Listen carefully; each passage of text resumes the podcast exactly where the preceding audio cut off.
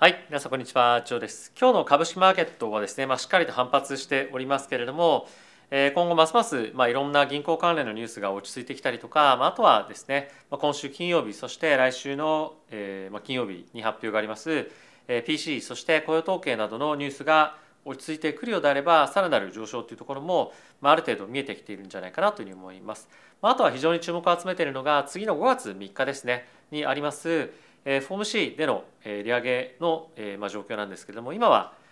大方利上げないかなっていうような方に傾いているかと思うんですけれどもまあ今週の金曜そして来週の金曜日のそういった指標で状況一転する可能性があるのでもう少し安心するには早いかなと思いますがまあいずれにせよ今年後半に対して利上げの織り込み状況がさらにあの見込まれるもしくはある程度確定をするんじゃないかみたいなところが強くなってくると、えーますますアップサイドへの期待感および、まあ、そういったところへの仕込み需要みたいなものは、えー出てくるんじゃないかなというふうに思います。まあ、あとはですね、まあ、ちょっとこの見ていただきたいのがここにファイナンシャルってありますよね。でその右にここにリージョナルっていうコーナーがあるんですけどもこの小さいあの粒々のところの方がマーケットキャップが小さい銘柄になってるんですけれども、まあ、この辺りはですね依然として赤の部分が多いんですよ。だなので、まあ、やっぱりこの辺りは、えーまだまだ弱い地銀がまあ狙われているというのは一部あると思うので、えーここの動きみたいなところは引き続き注目をしておきたいとは思います。でおそらくそのうち、えーいろんな小さい地銀みたいなところがですね、えーまたどんどん破綻する可能性っていうのは十分あると思うんですよ。で、えーその辺りについては破綻したとしてもマーケットで問題視されないような時っていうのが、まあ、近い将来来ると思うんですよね。なのでまあそういった状況になってくると、えーますますマーケットはまあアップサイドに対してというか、まあ、ダウンサイドの、えーまああのなんていうんですかね、まあ、ある程度その底固めみたいなものができている状況にえなると言ってもまあいいと思うので、まあ、そのあたりも一つ見ておきたいポイントにはなるかなというふうに思っています。で今日はですねまあそういった銀行関連のニュースもそうなんですけれども今後じゃあどのアセットクラスに資金を移していこうかとでなぜそんなことが議論になっているかというとこれまでものすごく安全な資産だと思われていたものが大きくここ最近既存してるんですよね。でそれによって、まあ、このような新しい議論が出てきているので、えーぜひ最後までご覧いただけると嬉しいです。まあ、あとはですね、まあ、今日のタイミングでも、えーそうなんですけれどまた為替、まあ、ドル円が132円台、まあ、後半中盤ぐらいに、えーなっていたりとか、まあ、株式も大きくドーンと戻ってきたりとか、えー仮想通貨も今大きな、まあ、レジスタンスのポイント3万ドル近辺を何回も何回もトライして、まあ、あと1か月以内ぐらいにまた上抜けするんじゃないかみたいな見方が、まあ、出てきたりとか僕もしているんですけれども本当に今いろんなアセットクラスが、まあ、投資対象としてえ持っておきたい、まあ、状況だと思うんですね。で、えそんな状況だからこそ、まあ、このチャンネルのスポンサーでもあります FXGT で、まあ、口座持ってると一つ非常に役立つんじゃないかなと思っていて FXGT はですね一つの口座開設するだけで株為替コモディティそして仮想通貨取引できまして今現在口座開設するだけで1万5000分の取引ボーナスがもらえたりとか、まあ、あとはタイミングによってはですね、まあ、いろんな取引ボーナス、まあ、上限120万円までもらえたりとか、まあ、そういったキャンペーンもよくやってますので、えーぜひですね概要欄の方から登録していただいたりとか、まあ、あとは使い方動画というのも概要欄の方にありますので、えーぜひですね参考にしていただければと思います。はい、ということでまず指数の方から見ていきましょう。えーダウがですねプラスの 1%S&P がプラスの1.42%ナスダックがプラスの1.79%ラッセル2000がプラスの1.08%となっております。で今日の米国の10年債はほぼ動きなしですね、まあ、金利マーケット今日は非常に静かな一日となっていました。でまあそんな中ドル円に関しては132.85というところまで戻ってきておりまして、えーまあ今後どっちの方向にまだ行くかなかなか判断難しいですけれどもえドル円のマーケット本当にボラティティが高い状況っていうのが引き続き続いていきそうだなというふうに思ってます。はい、で他はコモディティなんですけれども、えゴールドはですね、えまた2000ドル近辺でまあふにゃふにゃしてますけれども、え今後またドルのえ減速、まあ、下落っていうところが続くようであれば、まあ、仮想通貨のビットコインと同様にまた上がっていくアセットクラスとして注目されていくんじゃないかと思うので、ま、このやっぱりコモディティの中で今ゴールドへの投資っていうものが、ま、結構熱い、えまあね、視線をですね集めているんじゃないかなと思います。はい、でここからですねちょっとチャートを見ていきましょう。えまずはですねこちらナスダックなんですけれども、えナスダック引き続きこの今現在1万3000ドルっていうところの、ま、1万3000ポイントっていうところの、ま、レジスタンスをトライしていますと。でこれはあのまあしばらく続いてもおかしくないんですがもうここから大きく下落するのはちょっとないでしょうみたいな感じの雰囲気っていうのは出てきてますよね。でこちらが S&P なんですけれどもやっぱりどんどんどんどん底固めをしていて、えー、下値っていうのを切り上げてきてる環境になっているので、えー、もう株式をどこで売却するかっていうよりもどのセクターに今お金を入れていこうかみたいなところが議論の一つのポイントになっているかと思います。でそんな一方で、まあ、このチャンネルでもここ最近よく見ておりますフランスのですね株式マーケットについても、まあ、今日大きく戻していますと一旦ちょっと大きな調整ありましたけれどもまたやっぱりこのさっきアメリカの株と比べるとチャートのパターンっていうのは、まあ、明らかに上昇トレンドになってますよねなので、まあ、アメリカ以外にも、まあ、ヨーロッパですとか世界各国の株式マーケットを見渡してもっと今割安なマーケットないかっていうのを探している人が多い中で、まあ、特にヨーロッパは結構注目を集めているので、まあ、この辺り見ておいても面白い展開にはなるんじゃないかなというふうに思っています。はいまあ、あとはですね、まあ、短期の金利、えー、今日はほぼ動いてませんと。で一応ですねあの金利まだまだ安定化してますけれども、まあ、次の5月での、えーまあ、利上げの織り込み状況というところがもう少しえーまあ、確定してくるとこの短期金利の方向感というのも、まあ、ある程度定まっていくと思うんですが、まあ、今後はですねやっぱり金利下落傾向に、えーまあ、傾向にあると思いますと。というのもやっぱりもうなかなか継続的な利上げを続けていくっていうのは、まあ、銀行セクターの今状況を見ると、まあ、なかなか難しいというのが、まあ、今状況としてはあるんですよね。なのでもう25ベースポイントもしくは、まあ、最高でも50ベースポイントを利上げをして、えー、その後はもう下がっていくしかないと思うんですね。なのでこの辺りの金利傾向みたいなものは、まあ、あの短期的に上昇はあるかもしれませんが、えー、下落傾向にあると思いますので、まあ、この辺り、えー、下落していくような流れがある程度見えていくと、えー、まあゴールドだったりとか、まあ、ドル円の動きも激しくなってくると思いますし、まあ、あとはもうこのチャンネルの方も多く見られているかもしれませんが、まあ、このビットコインの流れっていうのもえさらにま上昇傾向高まってくるんじゃないかなというもので、まあ、面白いアセットクラスの一つになるんじゃないかなと思います。まあ、ここは今あの昨年の、え5月6月でサポートとなっていたポイントが、まあ、今レジスタンスとしてなっているということで、まあ、ここあとしばらくすると抜けてくるんじゃないかというふうにま思われているというところですね。はい、でここからニュースちょっと見ていきたいと思うんですが、え、まずはこちらですねアメリカのペンディングホームセールスというものが、今大きく上昇してますと。でこれは新築の、住宅で、えーまあ、契約にはまだ至ってないんですけれども、もう新築でできて、まあ、買いたいですよっていうところに人がもう来て、えー、今あの売却に出すっていうのを差し止めしてるみたいな、まあ、そういった状況の、えー、まあなんですか物件が、まあ、今大量に出てきているということなんですけれどもこれが今後中古住宅の方にも波及してくるんじゃないかなというふうに言われていますと。でその中で一ついいニュースが、えー、価格っていうものもですね下がってきてるんですね。これが大体過去何年だったかな十何年ぶりに中古住宅の、えそうですね、えー、10年ぶり以上に、えー、そのプリオーンドもうすでに一旦誰かが持っていた住宅の価格っていうのが下がってきてますと、まあ、これ本当は十何年ぶりの出来事ということで本当に驚く状況かと思うんですけれども、まあ、ちゃんとこういった価格が下落していることによって今後はまあ賃料ですねにえまあ影響して下がってくるんじゃないかというふうにも言われているのでえこの辺りはあの非常にまあいいサインになってくるんじゃないかと思いますし、まあ、これらがですね今後まあ、しっかりと物価上昇のまあなんていうんですかあの物価上昇を止める一つの要因になってくれるんじゃないかなというふうに思います。で一応今日の、えー、タイミングでの利上げ織り込み状況なんですけれども5月3日の FOMC では60%利下げは、まあ、じゃなくて利上げはしませんというのが今織り込まれております。まあ、ここはまだ非常に大きく動く可能性はあるので何とも言えないんですけれどももっとやっぱり重要なのは今年後半にかけてしっかりと利下げが織り込まれているということだと思いますのでこの辺りがある程度しっかりと見込めていくようであればセットクラス、まあ、特に仮想通貨そして株ですね、まあ、この辺りは買い支えがしっかりと入っていくようになるんじゃないかというふうに思います。でまあ、そんな中ですねえこれ非常に面白いなと思ったニュースが UBS がですねクレディ・スイス売却じゃなくて買収しましたよね。で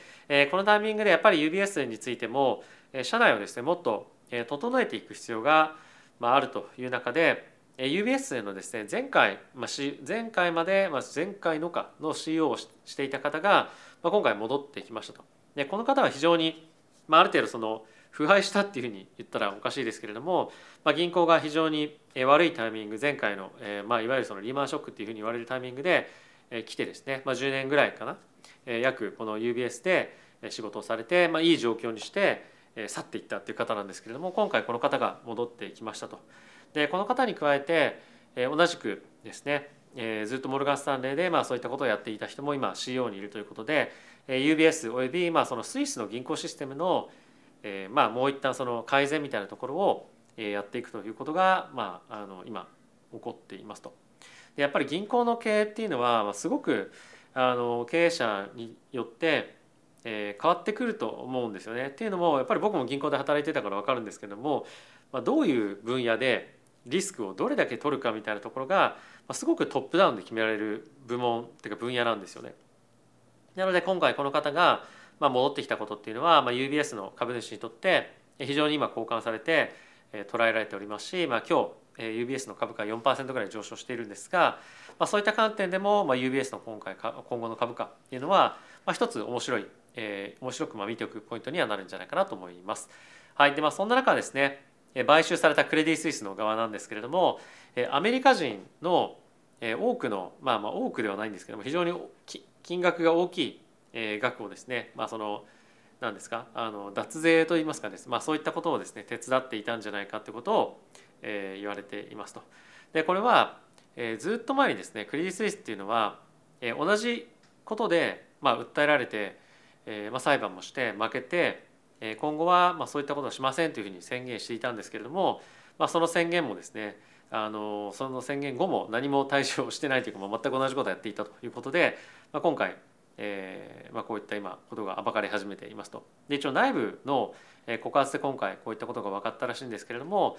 えーまあ、UBS に買収されて今後は先ほどの方がですね、まあ、一応こういった内部のえーまあ、物事についてまあ対処していくと思うんですが、まあ、スイスっていうのはですね、まあ、こういったプライベートバンキングの、えーまあ、ビジネスというか文化が非常に根付いているので、まあ、この辺りがあの、まあ、強みとしてなくなってしまったりすると、えー、実際にその需要っていうのも大きくなくなってしまう可能性も、まあ、あると思うのでどういうふうに対処していくのかっていうのは一つ、えーまあ、見ていて面白いポイントにはなるんじゃないかなというふうに思います。はいでまあ、そんな中ですね、えー、引き続きえー、多くの金融機関が、まあ、危ないんじゃないかみたいな、まあ、ニュース、まあ噂出ていますけれども、えー、今後ですね、えー、じわじわじわじわアメリカの金融機関、まあ、特に中小の金融機関に対して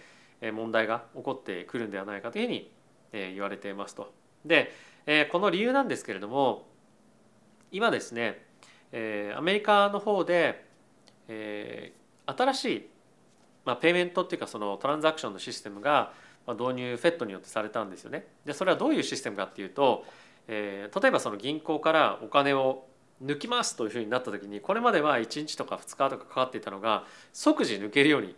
あのシステムとして改善されたんですよ。まあ、ユーザーとしては改善されたということなんですけどもということはつまり我々がユーザーがあじゃあ何か心配だからお金銀行から抜こうみたいになったらもう即その瞬間にファッて抜かれるような感じに今あるんですよね。なので、まあ、銀行の取り付け騒ぎがめちゃくちゃ加速しやすいというか、まあ、これまでのあのマーケットが持っていた、まあ、あの予測値をはるかに超えて資金が抜けていきやすいと。でプラスそれに加えて、まあ、そういった状況にもなっていることもあって銀行がなかなかお金を貸しづらく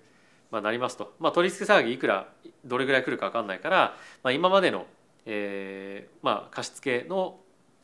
まあ、規模よりももうちょっと縮小しておかなければいけないよねっていうふうに、まなってますと。でプラスもう一個非常に面白いのがまだまだ金利下がってきてるとはいえ金利すごく高いじゃないですか。あのこれまでの歴史的な水準と比べると、まあ、すごく高くなってますね。ということもあってものすごくたくさんの金融機関が含み損を抱えてますと。で会計処理の一つの,、まあ、あのポイントとして最後まで、まあ、最後までっていうのは例えば2年国債だとした場合2年間最後まで保有するとすると、まあ、途中で、えー、元本が既存していたとしても最終的には100%戻ってくるので含み損として計上しなくていいですよっていうような決まりがあるんですけれども、まあ、とはいえあの途中の期間だとものすごく含み損なわけじゃないですかそれってあの現実問題として。だそういう状況の中で、まあ、あのすごくなんですかね取り付け騒ぎみたいなのが起こった場合にうわじゃあいざ資産売らなきゃとかってななった場合の、まあ、その損失が出る可能性とかそういったものがものすごく今まあ高くなっているので金融機関、まあ、特に中小金融機関はすごく経営としてもっともっと難しい今状況に置かれています。でかつこの状況がしばらく続いてしまうと今いろいろと問題が起こってますけれどもまあこの問題が起こっている状況がまあ3か月とかだけじゃなくて1年とかもうちょっと長く特にその弱い金融機関に対しては残っていく可能性があるので非常に厳しい状況が銀行システムにはつきまとっていくんじゃないかというような記事ですね。まあ、これはあの小さい銀行が潰れる分には問題ないというとちょっと語弊があるかもしれませんがそういうふうにマーケットは判断をすると思うんですけれども、まあ、やっぱりどっかのタイミングで何かしら大きな、まあ、変な事件とかニュースが起きないかっていうのは、まあ、心配なポイントではあるので引き続き銀行システム今後も中あの中長期的には注目をしておきたいポイントかと思います。でまあそんな中ですね今アセットクラスどこに投資をしようかっていうのがあると思うんですけれども、えー、皆さんの中で安心安全なアセットクラスって何でしょうか、えー、よくですね、まあ、金融の世界ではリスクフリーアセットっていうふうに言われるんですけれども、まあ、これはアメリカの国債ですよね。でアメリカの国債っていうのはグローバルにまあ、やっぱり非常に信頼性が高くて、まあ、安全なアセットクラスというふうに言われているんですけれども、えー、それがですねここ1年で大きく金利が上昇したことによって、まあ、さっきの話じゃないんですがものすごく大きな、えー、既存をですねあの価値の既存というのを、えー、起こしてますと。で、えーまあ、これがやっぱり今のような状況が起こると国債って実はそんなに安全じゃないよねみたいなこと見方がまあ、改めて出てきると、まあ、それは当然そうなんですよ。金利が上がっているタイミングっていうのは、まあ、債券っていうのはすごく難しい状況になってしまうので、えー、当然ですね。あのリスクフリーな資産クラスなんてないんですけれども、まあ、やっぱり今のような状況を考えてみると、まあ、銀行がいろいろと運用していく中で、まあ、とりあえず国債買っときゃいいだろうみたいな状況っていうのが、まあ、ずっと金利が長く低水準でかつあんまり動かないっていうような状況が続いていたので、まあ、あのあったと思うんですが今後は多くの部分をただ単にもうアメリカの国債買っておいていいだろう買っておけばいいだろうみたいな状況からもっとえコモディティですとか、まあ、とはあのこの中の記事では書かれてないんですけれども、ま、やっぱりビットコインに投資しようとかっていうのは今後当然議論されていくと思うんですね。まあ、これは僕はビットコイン買いましょうっていうふうに推奨するわけでもないですし、まあ、したいとも全然思わないんですけれども、まあ、アセットクラスとして何が投資できるかって考えた時に一般人が投資できるものって、まあ、まず株債券ですね、まあ、あとは不動産、えー、ゴールド、まあ、あと、まあ、ビットコイン。で他何があるかって考えたら、まあ、そんなにないですよね。まあ人によってはワイン買ったりとか、まあ、時計買ったりとかいうふうにする人はいるかもしれませんが、まあ、そういったのはちょっとあの富裕層の人のある意味あの、まあ、なかなかレベルの高い資産運用だと思うので、まあ、あの結構リーチがしやすい、まあ、手の届きやすいアセットクラスだとまあそれぐらいだと思います。でやっぱり今のこのあの国債が大きく既存しているタイミングだと、まあ、ゴールドに行こうかとか、まあ、あとは、えー、結構ここ最近はですね株式と、えー、ビットコインの相関が非常に高くなっていることもあって、えー、まあ一部をですねビットコインに移していこうなんていうような考え方も、まあ、出てくるんじゃないかと思いますし、まあ、あとはですね実はもう何年も前からビットコインへの資産分散っていうのはヘッジファンドの業界ではされてるんですよね。はいまあ、これは非常にあの面白い裏話ではあって、まあ、今後ちょっとどっかで話できればと思うんですが、まあ、そういったこともあるのでもうある程度歴史的にビットコインとかを組み入れておくとどういうようなパフォーマンスで出せ出せるのかみたいなところも分かってきてるんですよね。なのでまあそういったこともあって、えー、積極的に今後は債券とかだけではなくてもっと違ったアセットクラスに対して投資をする人が増えてくるんじゃないかというふうに思ってます。はい。ということで皆さん今日も動画ご視聴ありがとうございました。えー、昨日はですね、少し体調を崩していて、えー、1日休んで、本当は今日も休もうかなと思ってたんですが、まあ、午後ぐらいから、え、体調すごく良くなってきたので、えー、今こんな感じでまた動画撮ってますと。で、おそらくですね、まあ、あの僕あんまりあの寝ない人っていうか、あのまあ、寝る時間がなかなか確保できていなかったので、え睡眠不足っていうのがちょっとたたったのかなというふうに思ってます。まあ、あとはここ最近すごくイベントが多かったっていう話させていただいてたと思うんですけれども、まあ、イベントっていうのもですね本当にあのここ1週間2週間だけではなくてちょっと日本への出張とかもあってやっぱ出張した後っていうのはいろんな人ともう一度連絡取り合ったりとかしてですね、まあ、あのすごく忙しい期間っていうのがまあ、1週間2週間ないしってあのあるある程度の期間続いていくので、まあ、そういったこともあったのかなというふうには思っています。まあ、できるだけやっぱり自分の体調っていうのは、えー、まあ維持していかないといけないと思ってはいる一方で、えー、なるべく皆さんに対して毎日毎日、えー、僕は動画出したいなというふうに思ってますので、えーまあ、そういったところもできるように、えー、しっかりと、まあ、食事も睡眠も、え、まあいろいろとですねやっていけたらというふうに思っております。はい、ということで皆さん今日も動画ご視聴ありがとうございました。また次回の動画でお会いしましょう。さよなら。